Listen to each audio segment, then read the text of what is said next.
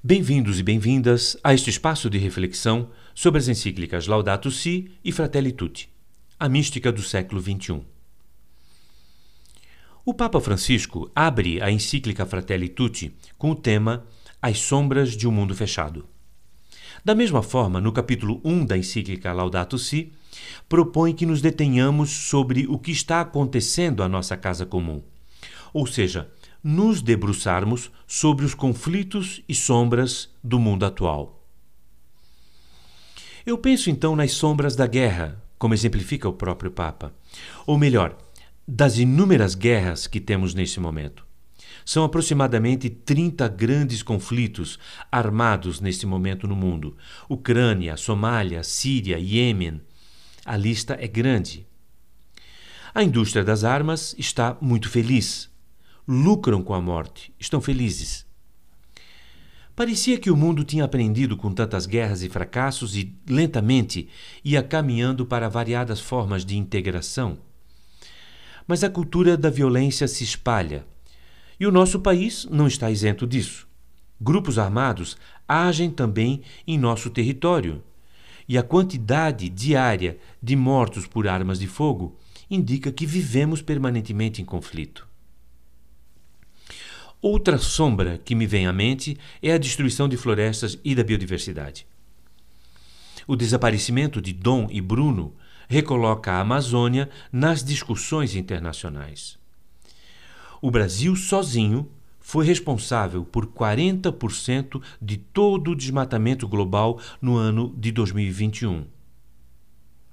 E com a perda da floresta amazônica, se perde também a transferência de umidade para todo o continente sul-americano, o que compromete a agricultura e compromete também o abastecimento urbano das cidades.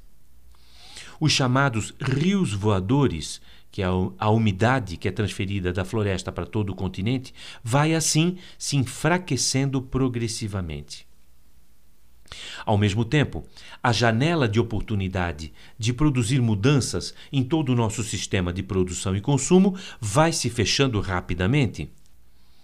Nossas emissões de gases, elas vêm da queima de petróleo e do desmatamento e criação de gado principalmente. Se não reduzirmos nossas emissões pela metade até 2030 em escala global, não conseguiremos manter o aumento da temperatura do planeta abaixo de um grau e meio. Neste caso, todo o sistema de vida no planeta se verá ameaçado, se verá afetado, produzindo muito, mas muito mais sofrimento do que já tem gerado. Façam as suas contas. Quantas pessoas já perderam a vida no Brasil por desastres climáticos só em 2022? Ainda outro grande conflito e sombra que me vem à mente e que nós enfrentamos são as notícias falsas, ou fake news, como dizemos, que é um desafio em todo o mundo. Grupos articulados se utilizam amplamente de mentiras para destruir a democracia, destruir as instituições, a cultura, a educação e tudo mais o que puderem. O seu objetivo é a destruição institucional das instituições, como forma de acesso ao poder. Geram ódio e geram medo na cabeça das pessoas e usam vastamente as religiões como campo de disseminação campo de disseminação das fake news. Tendo tudo isso como pano de fundo, todos esses conflitos e sombras no nosso mundo atual, mas com a esperança da luz da ressurreição à nossa frente, eu sugiro rezarmos com o Papa a oração que ele propõe ao final da encíclica Fratelli Tutti. A oração é assim: Senhor e Pai da humanidade, que criastes todos os seres humanos com a mesma dignidade, infundi nos nossos corações um espírito fraterno. Inspirai-nos o sonho de um novo encontro, de diálogo, de justiça e de paz.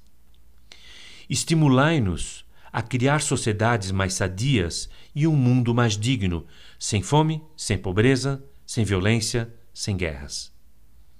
Que o nosso coração se abra a todos os povos e nações da terra, para reconhecer o bem e a beleza que semeastes em cada um deles, e para estabelecer laços de unidade, de projetos comuns e de esperanças compartilhadas.